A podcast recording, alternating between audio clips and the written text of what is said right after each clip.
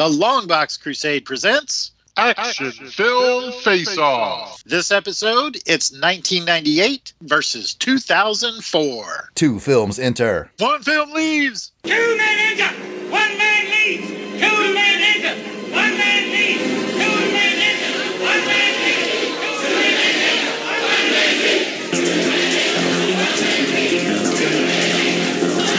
But it ain't about how hard you hit. It's about how hard you can and keep moving forward. How much you can take and keep moving forward. That's how winning is done. Now, if you know what you're worth, then go out and get what you're worth. But you gotta be willing to take the hits. I'm Feeling like a black ball. Welcome to Action Film Face Off, the show where two random years are selected. My brother will bring an action film from one of the random years, while I bring an action film from the other random year. Then those two films will do battle using a variety of criteria, and a champion will be crowned by the end of the episode. But let me introduce you to one of your hosts, my brother, a U.S. Army combat veteran of Kosovo and Iraq, Jason the Weasel Skull Albrecht. Yes, indeed. We are going to score each of today's films on a scale of 1 to 10 in five categories. Those categories are story, overall spectacle, best action scene, the hero, and the villain. Then there will be the deduction round, where up to 10 points can be subtracted from the film's total for whatever we determine is the low point of the movie. Let's find out what this episode's first action film is going to be from my brother and co host, a U.S. Air Force combat veteran of Iraq, and a combat self defense instructor, Jared Albrecht, the yard sale artist, aka Death Probe. Thank you, Jason. Before our two films enter the Video Dome arena, we are thrilled to kick off this episode with special shout outs to our Crusaders Club members. These are the fine folks that are now entered into our quarterly drawings to win free swag that may include, but is not limited to, comic art, prints, comics, sometimes autographed by the creators, trading cards, action figures, appearances on the long box shows, lunch boxes, DVDs, CDs, D's nuts, and the list just goes on and on and on. They also enjoy discounts from my online store, theyardsaleartist.bigcartel.com, and early access to special Longbox Crusade Network episodes. That's a lot of stuff. So these are the folks that are reaping the benefits and giving some much appreciated support to the show. Dave Collins, Blasted or Stash. It, Gene Hendricks, Ivan the Collector, Ivor Evans, Maxwell Traver, Mr. Lobotomy, Ross Michaud, Ronald Went, Timmy, Bob Buster Buster. Now, if we missed anyone on our list, we apologize. Please keep in mind that we record these episodes well in advance of release. So if you're a recent addition, we should be adding you soon. But still, no worries. Just let us know that we missed you by sending an email to contact at longboxcrusade.com and we'll get it straightened out. So you might be asking yourself, how do I become a Crusaders Club member? It's simple. Just head over to patreon.com and search for Longbox Crusade for as little as a dollar a month. You'll get access to the amazing world of the Crusaders Club. Come check it out. Now let's get back to the combat and learn a bit about the film gladiators about to battle for your pleasure. This episode, I was assigned the year of 1998, and I have selected Blade, starring Wesley Snipes. What year did the randomizer select for you? I got 2004, so I'm putting into our Video Dome Arena Man on Fire, starring Denzel Washington. Denzel! Denzel. Woo! We have got a fine matchup for this one, folks. Now, it's important to point out that this isn't a Jared versus Jason show. We each had to select from our assigned year. So I might very well like Jason's selection better than mine or vice versa. This is all about us discussing some beloved action films and coming to a consensus on which one is this episode's champion. So let me jump in with some quick info on 1998's Blade. You better wake up. The world you live in is just a sugar coated topping. There is another world beneath it. The real world.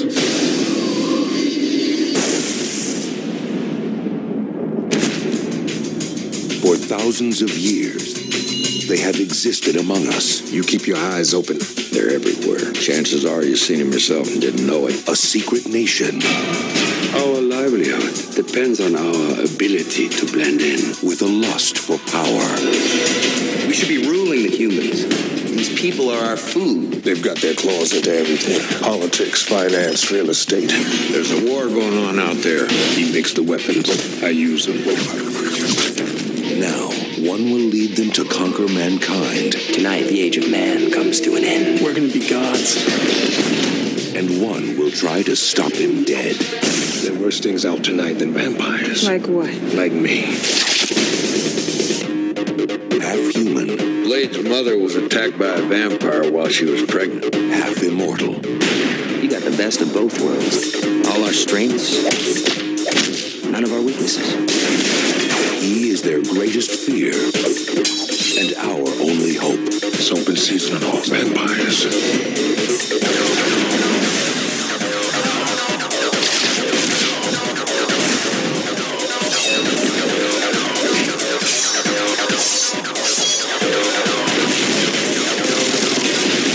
Wesley Snipes, Stephen Dorff, You're one of them, aren't you? No, I'm something else.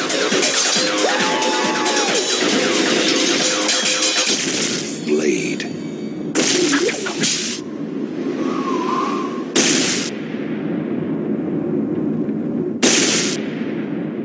All right, Blade stars Wesley Snipes, Kris Kristofferson, and Bush Wright, and Stephen Dorff. It was directed by Stephen Norrington. And here's a quick synopsis. Blade's mother was bitten by a vampire while pregnant with Blade, so he became an odd mutation. He's part vampire, part human, all the vampire strengths and none of their weaknesses. And along with his faithful companion Whistler, Blade wages nonstop war against vampires all over the world. The biggest vampire in his radar right now, Deacon Frost. Deacon plans to give himself ultimate power by resurrecting and becoming a long forgotten vampire god. With the help of incredibly hot hematologist Karen Jenson, Blade and Whistler might just win this latest battle in the blood fueled battle of man versus vampire. A little bit of interesting trivia on this one. Keep an eye out for the film's director Stephen Norrington during Blade's rapid driving montage as he's headed to that kind of bizarre Asian girl rap club. Take my word for it if you haven't seen the movie. anyway, Stephen Norrington is that random vampire on the street corner feeding on a woman. Fun fact number two during the scene where Blade goes to the hospital to finish off the burnt to a crisp Quinn, the stuntman in the burnt up makeup suit actually broke his arm and had to go to a real emergency room. And because he arrived still in the crispy burnt makeup, the hospital staff freaked all the way out. I would have freaked out too. Yeah,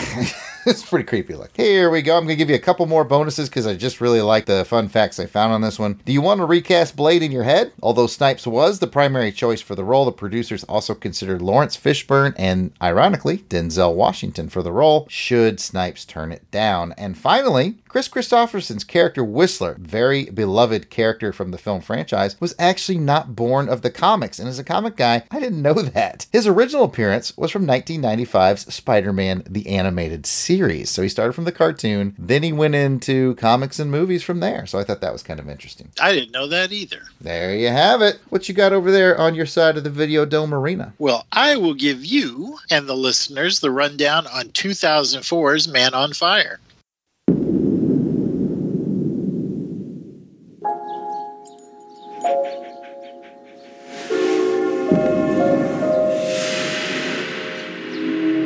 24 kidnappings in Mexico City in the last six days. Pita! Four a day. What do you think about that, Gracie? Run!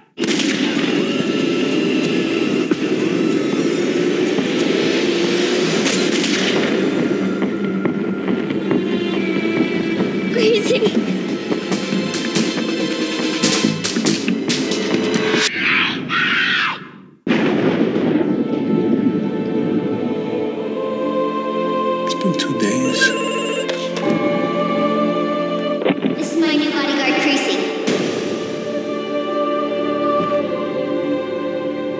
Gonna do? What are you gonna do? What I do best. Anyone who gets in my way, I'm gonna kill him. The Bible says, be not overcome of evil, but overcome, evil with good. I'm the sheep that got lost, Madre. What happened to him? What happened to Creasy? Pita Ramos. I'm tough, Creasy. Tough? I'm as tough as you. No such thing as tough. Either you're trained or you're untrained. Now, which are you? Trained. Which are you? Trained. Trained, okay. She showed him it was all right to live again. Do you have a girlfriend, Creasy? No. What kind of question is that anyway? You're supposed to be studying history, okay? That is history. Creasy history. No, that's ancient history. I'm the kidnappers who took that away. and they're gonna wish they never touched a hair on her head. A man can be an artist in anything. Creasy's art is dead.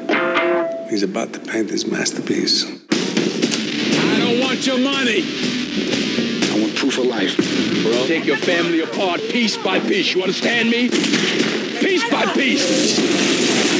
He'll get more done in a weekend than 10 years of your courts. Just stay out of his way. Say goodbye to him? Answer my question. Did you say goodbye to him? I got all the time in the world. You don't, but I do. Forgiveness is between them and God. It's my job to arrange the meeting. Last wish, please. Last wish. I wish you had more time.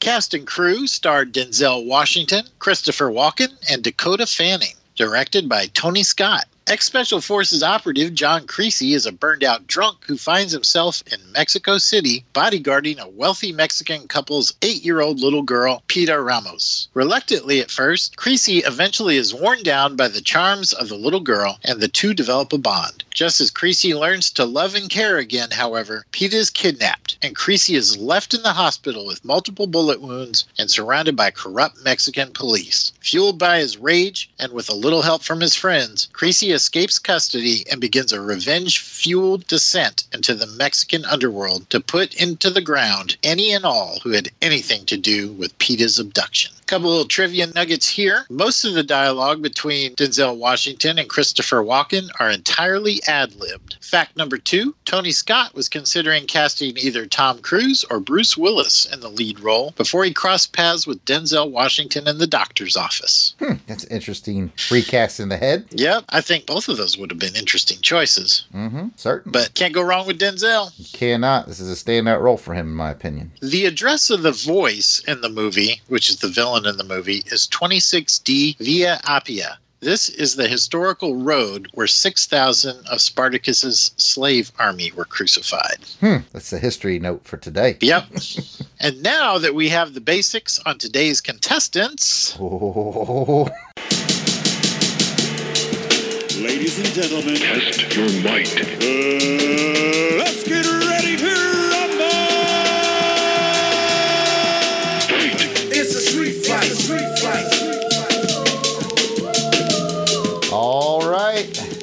moment you've all been waiting for. Our fighters have entered the Video Dome arena, and it is time for round one.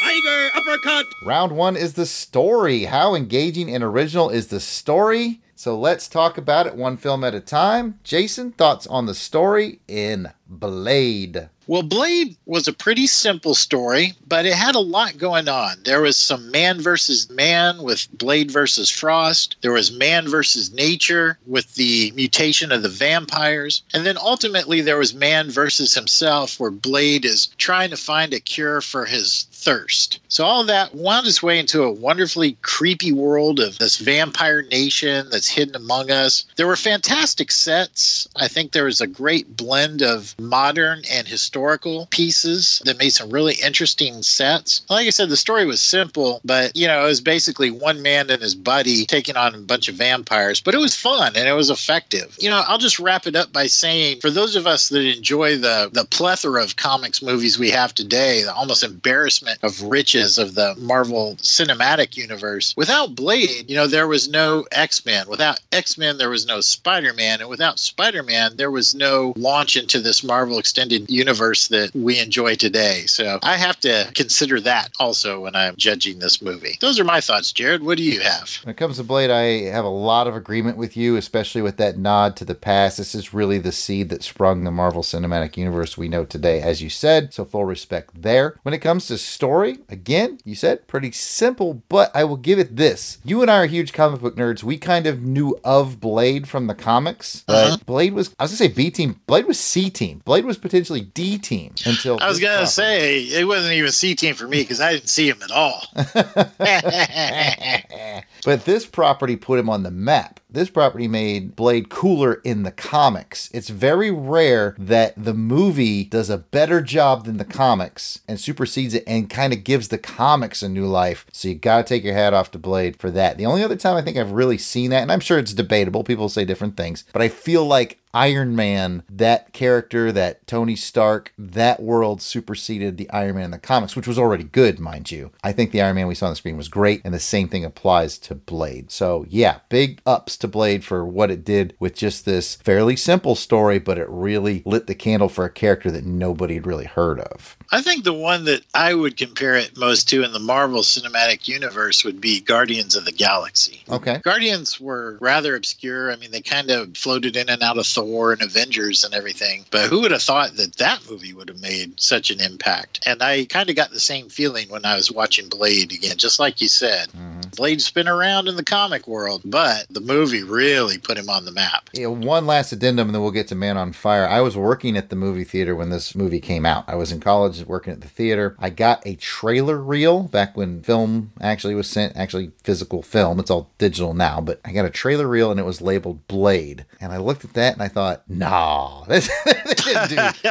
Blade from the comics. And I put that trailer on a film and I ran it through the projector and I watched it and I went, oh my gosh, it is Blade from the comics, but he looks so much cooler. And I wonder if this will be any good. And I went to see that movie. We might have previewed it. If not, we saw it on opening week with our co host from other shows on the network, Delvin the Dark Web Williams. And we were just floored by how good it was. And funny thing I remember is Delvin said, if Marvel's going to keep doing movies this good, they need to put the Marvel logo, just slap it all over the place if they want to be successful. And now you've got that huge Marvel logo montage at the beginning of all the movies. Mm-hmm. So Delvin's marketing sense was tingling. But we've gone enough down memory lane. Let's switch gears to Man on Fire. What are your thoughts on the story on that side of the Video Dome arena? Well, Man on Fire was a much more complex film story wise. It was essentially man versus man, or actually pretty much man versus all of the Mexican City underworld. but it was also a man versus himself. The main character of John Creasy was obviously a burned out shell of a human being with suicidal tendencies, and he wasn't really long for this world, I don't think, you know, when we first see him on the screen. It was kind of similar to how when we talked about Dirty Harry, San Francisco played a central role mm-hmm. in the film. Mexico City does the same thing here with Man on Fire. I like that it was grounded in this kind of real world, like seedy underbelly of organized crime in Latin America. And kidnapping was big business back then. You know, it was kind of everyday occurrence. So I like how they focused on kind of real world. At the same time, there's lots of heart. I thought Dakota Fanning, as a young girl, did a great job as Pita, and the developing relationship between Creasy and Pita felt real and it felt strong. And there was just great performances on both sides. So those are my thoughts. Uh, what do you think, Jared? Again, I'm going to echo you on this. It's a relatively simple revenge story, but it does have a lot of layers. And I just want to really echo on that emotional side. I forgot how emotional this movie was because I'd seen it back in 04, hadn't watched it since then. Then when I rewatched it for this podcast, I was blown away like how layered it was and how emotionally involved I got. And Tony Scott does a really good job of pretty much giving you that emotional hook just through pretty much Pita's swimming, her competitive swimming. That's kind mm-hmm. of the hook that gets into him. He starts helping her with that. And I love the way with simple directorial choices that show he's coaching her and she's getting better and he's coaching her. And the next thing you know, like the gardener's there and the cook is there. And like everybody in the household has become family rallying around that little girl. So they do a great job in taking in not a lot of time, but building you that sense that they've gotten very close. And so when he does do that revenge trigger, a lot of times in movies you see, you go, oh, it's a revenge movie. Okay, I get it. He's going to revenge. This one, you feel it. You feel his anger and his pain. I'm like, man, that's Yeah. that's really good filmmaking. So with that, I think it's time to score them. So let's go over to Blade, and uh, on a scale of one to ten, what are you going to rank the story? Well, again, I thought the story was relatively simple, but all the elements came together really well, and it left me at a seven. Jason gives it a seven. I was a tad more generous because I think I bumped it up a little because of what I said before that it built a world that superseded its roots in the comics. I gave it an eight. Pretty close, though. Pretty, close. Let's go to Man on Fire. What do you got? This one I thought was a little more complex. It scored really high, and having all the elements of a good story there, I landed on an eight for Man on Fire. Even though it might seem strange because Blade and Man on Fire are very different story wise, I just saw the value of them to be very similar. I also scored it as an eight. So I scored both movies at an eight, even though they're very disparate. so I they're different, but they're good. It's you know, t- it's turkey sandwich and ham sandwich, you know? They're both good. You know what my favorite Pita scene was? Just popped into my head. Was when they were first establishing their relationship and they're in the car and she's trying to be friendly with him and he gets kind of gruff with her. And instead of like throwing a temper tantrum or doing what you would expect a little girl to do, she jumps out of the car and just goes into the back seat. Mhm. Like, if that's the way it's going to be, then you're just the help. Yep. Right. You're and I thought that was, yeah. I thought, wow, that was a powerful statement from that little girl right there. Yeah, because she gets out of the car and, and he and us, the audience, kind of thinks maybe she's going to run away. That's what I thought. And she's like, nope, just get in the back seat. Just let you know where you stand with me at this point. I'm like, wow. Uh, because I think that that's what I thought. I thought, oh, she's going to throw a temper tantrum and run away. But no, she handled that in a manner like an adult. She didn't say a word, just got out, got in the back seat. I thought that's impressive. Yeah, they did a good job in that film. So high scores on the story. I believe you're going to need to take us into round two.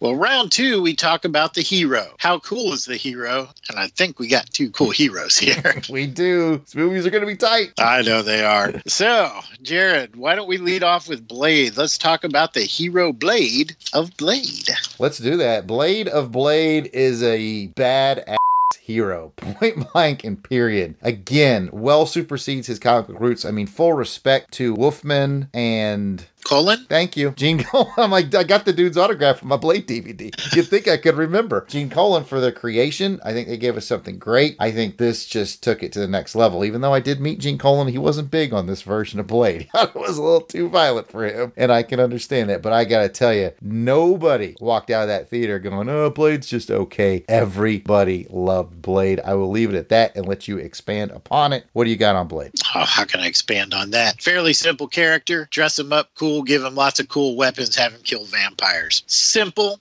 But effective, and his cool factor is off the charts. Wesley Snipes brought a great mix of humor, charm, and just enough menace as he portrayed Blade. Fantastic job by Wesley Snipes. The only other thing I'm going to say in negative is pay your taxes, kids. All right. We talked about Blade. Let's talk about John Creasy Man on Fire. What are your thoughts about Denzel Washington's portrayal of John Creasy, Jared? Just amazing. Denzel's an amazing actor. He brought so many layers to the character. Whole burnout, drunk, suicidal, kind of finding himself again, learning to love again, learning to live again, having that snatched away and taking that pain out on anybody who had anything to do with it. Man, he was cool. So this is going to be a tight race, man. What do you think? yeah, what a burnout, man. That paycheck was going straight to Jack Daniels. that guy was just plowing through that jack. I think the only thing that I would add as I was watching the movie, what impressed me was there's obviously a lot of history that's alluded to the character, but we never really get to know him. And I think that's by design. Mm-hmm. And I thought that that was a clever take on developing a character in the film. Most of the time, you hear the monologue and the backstory of the hero, but mm-hmm. even that scene when she asks him, you know, how he got the scars, and he never tells you. You never learn. I thought that was impressive. It took a lot of acting chops from Denzel to pull off, and it was kind of a brave take from the writer and directors. Those are my thoughts. I guess we better score them. Let's do it. Blade, what you giving him? I gave Blade a very strong nine. I think Blade is a great hero, and I gave it a nine. What did you do? I gave Blade an eight. I was close to a nine, but I just thought the characters overall pretty simple, played brilliantly, but didn't quite push it into the nine for me. But strong eight. So what about Denzel? Is John Creasy? What did you give Denzel? Denzel got an eight, just like you gave to Blade. I thought it was very strong. Strong eight. What you got? Uh, same. I gave him an eight as well. I didn't see a lot of daylight between these two. Both really cool characters played by terrific actors that brought their A game to both characters. Man, for the audience here, the end of round one, it looks like Man on Fire won round one by a point, and here we are at round two, and Blade won round two by a point. this is gonna be tight. This is going to the wire, I think. well, we talked about the hero. You gonna lead us in discussion about the villain, Jared? Yep, let's get to round three. Hadouken! In round three, we're going to talk about the villain. How menacing is the villain, or entertaining is the villain? Basically, how memorable was this villain, or perhaps pack of villains? Both films had a little bit of an, a menagerie, if you will. So let me know what you think about Deacon Frost and company when it comes to Blade. I thought Stephen Dorff did a tremendous job as Frost. He was handsome, he was cocky, he had humor, and he was dangerous. And he blended that together well in his portrayal as Frost. I also liked his crew that backed him up. They were a unique blend of characters. They were funny. There were some gross characters. There were some terrifying characters. And so I think his his entourage, if you will, was pretty impressive. And finally, I'd say you have to also consider the world that they were inhabiting, the set pieces and everything really accentuated the villains' characters as well. So I thought that was also an interesting aspect of the scum and villainy, if you will, of the Blade movie. But anyway, what did you think, Jared? I agree with you. I think Stephen Dorff did a strong job. I think he was put in a difficult position to play menacing and dangerous to somebody like Wesley Snipes, who's bigger than him, tougher looking than him, scarier than him. So you've got to really play big, act big. Mhm. And I think he did that with that cockiness. You never felt like he was afraid of Blade. And I think that was a key because otherwise he's a smaller guy. He's kind of a pretty boy, you know? It'd be easy to write off that villain, but he stepped up and gave a pretty good performance. So that's my thoughts there. Yeah, and he was doing the Lord of the Dance on Whistler's face Oh, that one scene. Man, that's hard to watch. That is. But let's head on down south of the border and get your thoughts on what's going on with Man of Fire and his menagerie of villains. This one was tough for me, Jared. I, mm-hmm. Yep. you know, I, I had to think about this one quite a bit because the villain was the voice, and we only really see him in glimpses. We never really see uh, that climactic battle between the hero and the villain at the end. And I thought about it. Really, the real villain is the whole corrupt mm-hmm. system that mm-hmm. allows the voice and his ilk to just thrive and make money. When I was first scoring this, I was like, I don't really know how to score it. But then mm-hmm. I thought about it a little more, and it, you know, it kind of made for a rich and realistic and compelling narrative. It didn't really give us a lot of red meat that we crave in action film face off, you know, as what we normally characterize as an action film. But in the end, I thought that, you know, he realized all he could do is give his life to the villain in order to save Pita. I thought, well, that just really highlights the evilness of this system. It made me kind of change and actually throw a couple more points on the villain aspect of Man on Fire. I know I'm rambling a little bit, but it's just it's hard to it's hard to put into words. Help me out, Jared. Help me out. I'm not going to help you out. I had the same exact thought. It's not so much a villain as it is an amorphous blob of villainy. I mean, it turns out that pretty much everybody that you see is part of the problem, with the exception of the girl's mother. They're all villains in one way or another. Mm-hmm. And I'm looking at my score sheet and I see where I've written down numbers, erased, rewritten numbers, erased, rewritten Yeah, numbers. me too. Me too. was watching it. And at the end of the day, I just took a look at it as that sort of that amorphous blob of villainy, and I gave it a score. And speaking of which, let's go back to Blade's universe and find out what did you score, Deacon Frost and Company, in Blade. Deacon Frost and Company got an eight from Jason. How about you, Jared? I was very close. I gave it a seven. I thought he did a great job. I thought he did as much as he could do. I think there could have been maybe some other actors that could have gone bigger with it, but man, he did a good job. This is a complimentary seven. So I know you're out there listening, Stephen, and you did a great job. Okay, so don't take it too hard. And you're killing it in True Detective. So there you go. And back to Mexico. What did you rate the amorphous blob of villainy that is the corrupt Mexican underworld in Man on Fire? I, I rated it everything there for a while, but I finally landed on a seven. Story wise, it was more compelling than Blade. And if this was drama film face off, Mhm. it probably would have scored a little higher for me. Mhm. But I need that red meat. I need Hans Gruber getting shoved off that tower. yeah, I need it. So he got a seven from me. How about you, Jared? Exact same thought process, exact same score. I also gave it a seven. I landed on seven at the end of the day. So this round is another one point round and it Mm. nudges towards Blade. I will tell you this and the listening audience this. If you're interested, you can go on YouTube or if you've got on Blu ray or the DVD, pop in your Man on Fire. There is an alternate ending if you want a little bit more red meat where Denzel's character actually, they take him back to the voice. He gets a face to face with him and the voice is, you know, he's kind of doing that menacing, kind of friendly, but I'm going to kill you talk. And Denzel's kind of playing along. And you remember that watch he had that exploded the C4? Uh-huh. He's just kind of talking to the guy, and the watch is counting down, watch is counting down, and then it gets to zero. It blows up the whole house. It kills Denzel, the voice, and everybody. So it's kind of a neat alternate ending. I can see why they chose what they chose, but if you want a little bit more of that red meat, go seek that out. And I know it's on YouTube because I watched it there recently. So check out the alternate ending to Man on Fire. And while you're doing that, we'll move into round four.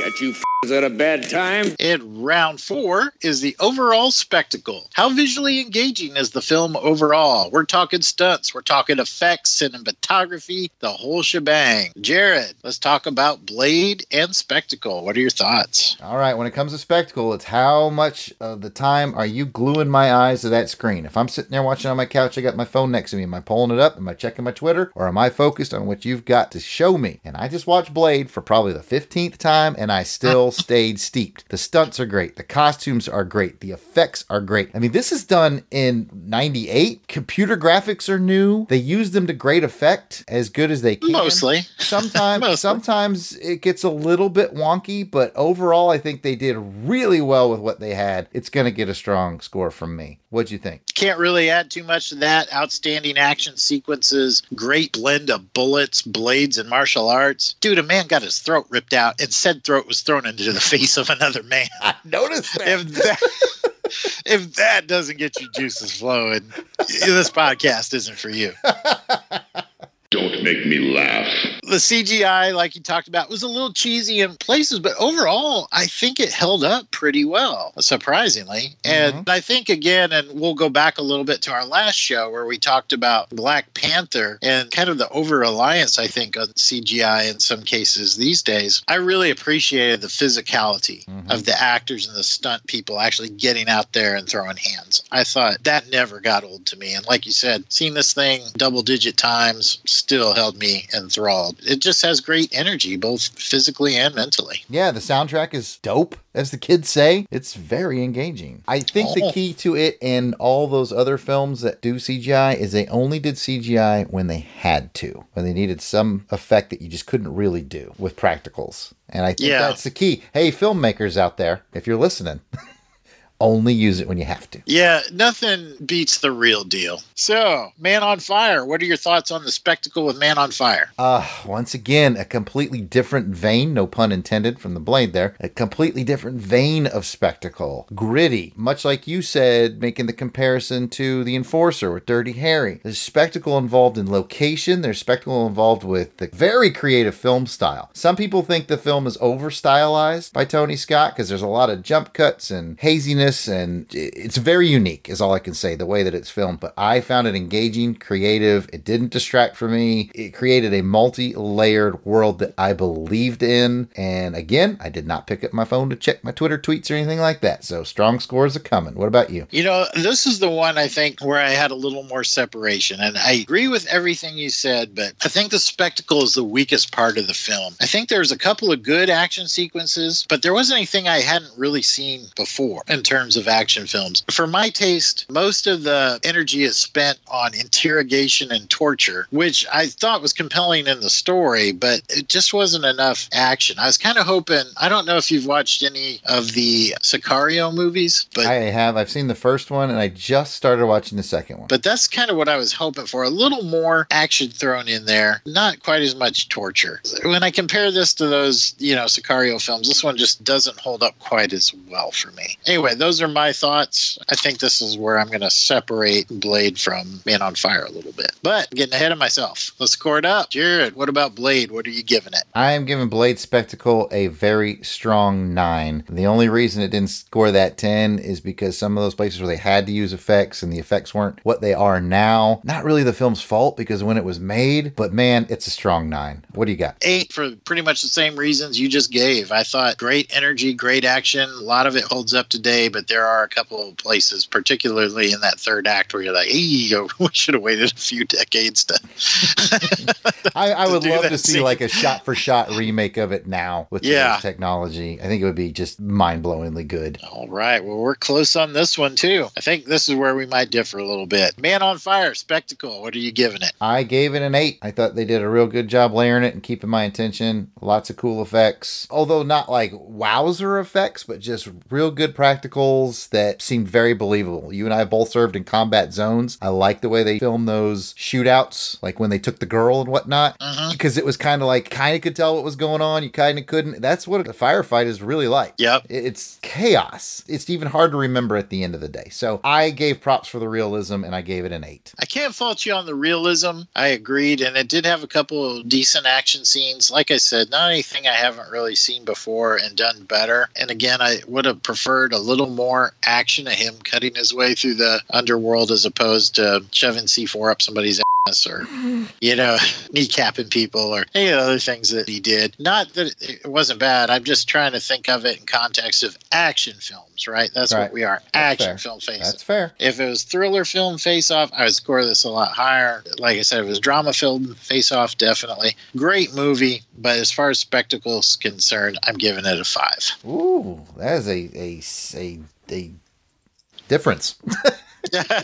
yeah, we're a little apart on this Uh, but I get your logic, and it makes sense to me. So this round is actually leaning fairly heavily, well, not hugely heavily, but for the first time, not a one point difference towards Blade. So it's time to wrap that up and move into round five. Round five, often thought of as the most important round at Action Film Face Off because it is the best action scene of the film. There's a lot that goes into that the stunts, uh-huh. the fighting, uh-huh. the believability, Yep. maybe a rockin' soundtrack. I'm looking at you, Blade. so, best action scene of the film. Break it down for me in the vampire world, Jason. What you got for Blade? That final battle was ridiculous, man. And I mean ridiculous in the coolest way possible. Did I mention that a man got his throat ripped out and thrown into the face of another man? I think you did, but it bears repeating. It bears repeating. Yep. oh man! And the coolest scene of that is when he takes that old boy's head off with that. I don't know what that was. It was like a cable rope thing, and then and then the Oh. glasses fly in the air, and he catches it, and he puts. I was like, hell yeah, it's on. You know, like, oh, you vampires are just, you're dead. You're just dead. and all I can say is, I'll just end it up with this is Frost.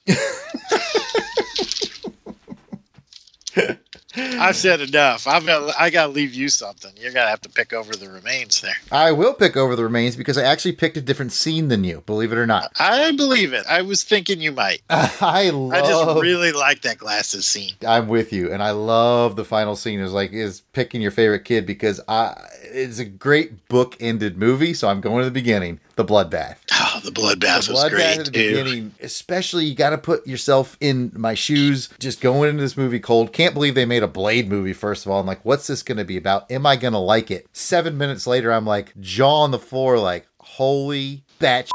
Yes, this is insanely good. This is maybe the best thing I've ever seen. And we just got started. I mean, he's blasting people with a shotgun. He's using the sword. He's throwing that boomerang thing that goes around the room, cutting heads off. He's lighting people on fire. And I want to point out that the greatest parts of that movie, he's done all that damage, all these vampires dead laying everywhere. He's got that dude staked the wall. He's on fire. The cop comes in. The cop goes, put him out. As if you've seen this every day. yeah, it's like this is just Tuesday for this guy. This New York cop has seen some things, man.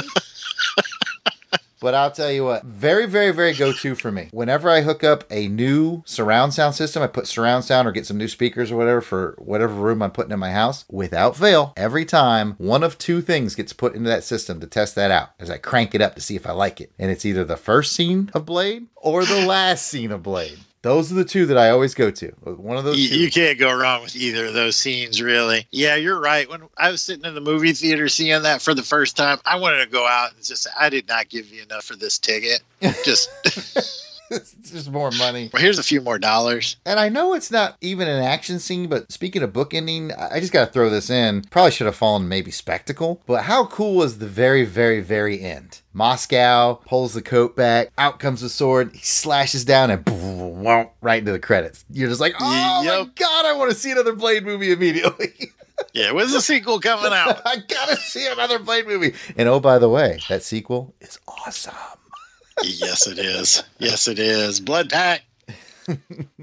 Well, we could talk about this all day. Yeah, so you can see the passion there. Let's move it over to the best action scene in Man on Fire. What do you think? You mentioned it earlier. I thought it was the scene where Pita is kidnapped for all the reasons that you said. It layered on the tension. It was thrilling. It was realistic. I mean, you can almost feel the impacts of the bullets and hear them whizzing by your head in the middle of that scene. And again, I think the build up to that scene just created this great tension. Just fantastic. I thought that was the best scene in the movie. What are your thoughts? I kind of cheated a little bit when I wrote my notes down. It's sort of like we had the amorphous blob of villainy. Yeah. I was like, best action scene. In my notes, I wrote second half of the movie. but if I was forced to pick one, I would agree with you. The Pita kidnapping scene, very realistic. And again, if this was drama film face off or like thriller film face off, I think it would get even higher marks. I mean, I can go on and on, but I'll just point out the one thing that I just love that just gives you that extra layer. He told Pita, run. All she had to do was run. She was gone. She'd gotten out of there. All she had to do was go hide, but she went back. Yep. Hits you right in the heart. You're like, oh, she went back because she cares about him so much. Yep. Oh, it's Yep. hard to watch. But And you're yelling. That's one of those like, "Oh, run, woman. He told you to run. Yeah, and she'd run and she'd gotten clear, but she doubled back. But man, intense scene, good stuff. Very, very different from the Blade stuff, but still good stuff. Yeah, I But agree. Let's go ahead and score it. Going over to Blade. You like the end. I like the beginning. They're both awesome. What'd you score yours? I scored mine an eight, and I just had to knock off a couple just because of the cheesy effects, and my scene kind of brought it down a little bit for me. Still love the heck out of that scene. What about you, Jared? My scene had no cheesy effects. All the effects were awesome. I have never seen a movie I think that starts better and more entertaining. I gave it a 10. Flawless victory. Woo! That action scene is perfect in Jared's book. You know, I can't really fault you there. I will not argue that 10 one bit. Let's go back to Mexico. What did you score the well we both picked the kidnapping scene, so what'd you score it? You know, I scored it a six. Okay. And I am not too far off. I gave it a seven. I was probably generous because I let a motion film face off creep into action film face off scoring. You gotta, you gotta build that wall, Jared. You gotta build that wall. I gotta I gotta get the, Wall I gotta get it to sit in the back seat. I tell you when it can wrap me in like that. I mean, I was never emotionally wrapped into the scenes in Blade. well, the Whistler scene again, hard to watch, but It the action is, scenes, It is. Yeah. and that was cool too because when he stormed into that building and that dude was, man, I just work here, man. And it quick flash to remember what they did to Whistler. He didn't care. He blew that cat away. Yep. You work for the wrong people, fool. That's right. All right, so here we are at the end of the official rounds, round five, and Blade edges this one out. So he's starting to get a little stretch in the Blade direction, but you know what we've got left? We've got round six left. That would be the deduction round. Some motherfuckers are always trying to ice skate uphill. We're taking points off for stupidity, ridiculousness, and just crap you should not have to see. Jared, Hmm. what are we deducting from Blade? What are we deducting from Blade? Now, granted, we did say the dated effects at a couple of points could be dodgy. Still, kudos to the film for using limited effects. But they could be dodgy. But I took that out on my spectacle score. So I have no deductions for Blade. Back to you, sir. What do you think? I got one I'm knocking off. And it's not because of special effects or cheesy special effects. It's for that scene where Blade is beating the living crap out of a New York City cop in the middle of downtown and nobody cares. It's New York, man.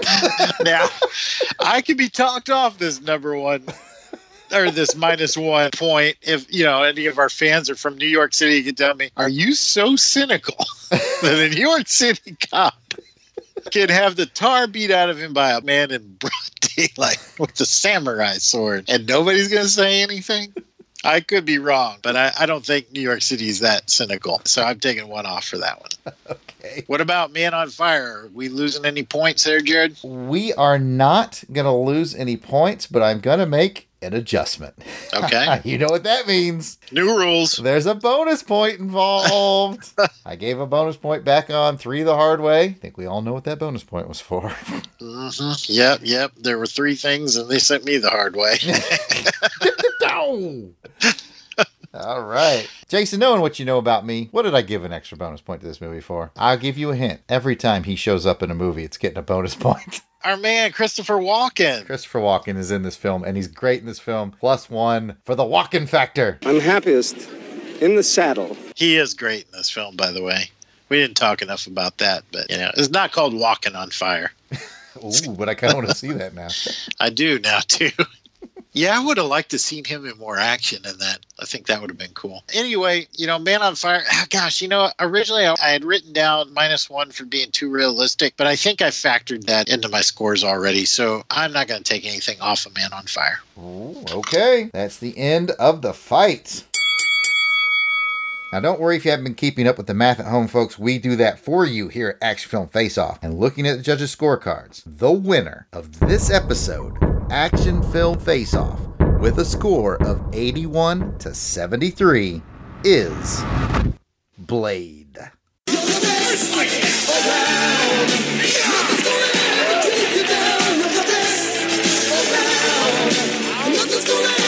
All right. Well, congratulations to Blade. Now let's head over to the randomizer and find out what the years are going to be for our next episode. My brother Jared is pulling a film from. Choose your destiny.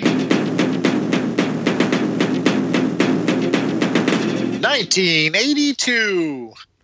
And that's a good. I think those are some good choices there. Yeah, I'm li- interested to see what's what's on the roster. Uh, a couple things popping in the head, into my head here.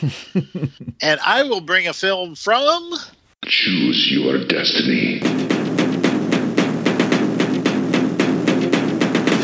1991. And what will those films be? Well, we'll tease them on social media for those of you who want to watch before listening. We're talking to you, Dave. Yes, it's you, Dave.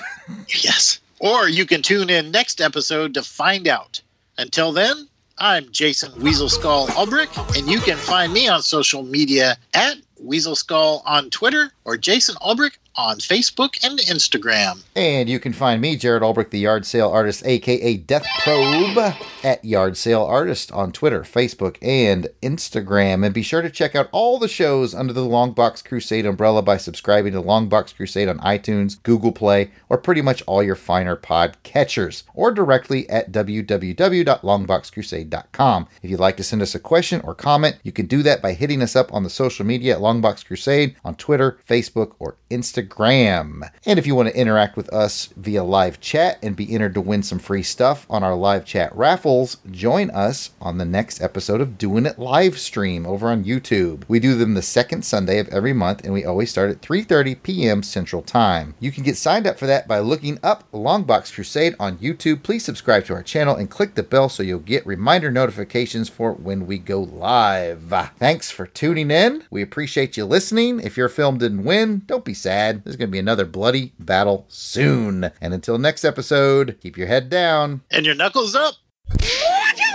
From the finest pedigree, final legacy I own. My opponents never see me. Gather up components, a gladiator. I'm rolling the mad ass hater. A homie, they know me from my poems. I'm like cold, like December when I get with your November. I'm a rapper solo in the club with no members. Oh no, I stay with that Iron Man. I got a vision like a Avengers. The intro and outro theme to this show and all of our action film face off shows are done by musical genius Joe November. Check out his SoundCloud at J O S E F L I N 9 9. You will not regret it. You mother trying to podcast uphill. oh, wow. Got me there.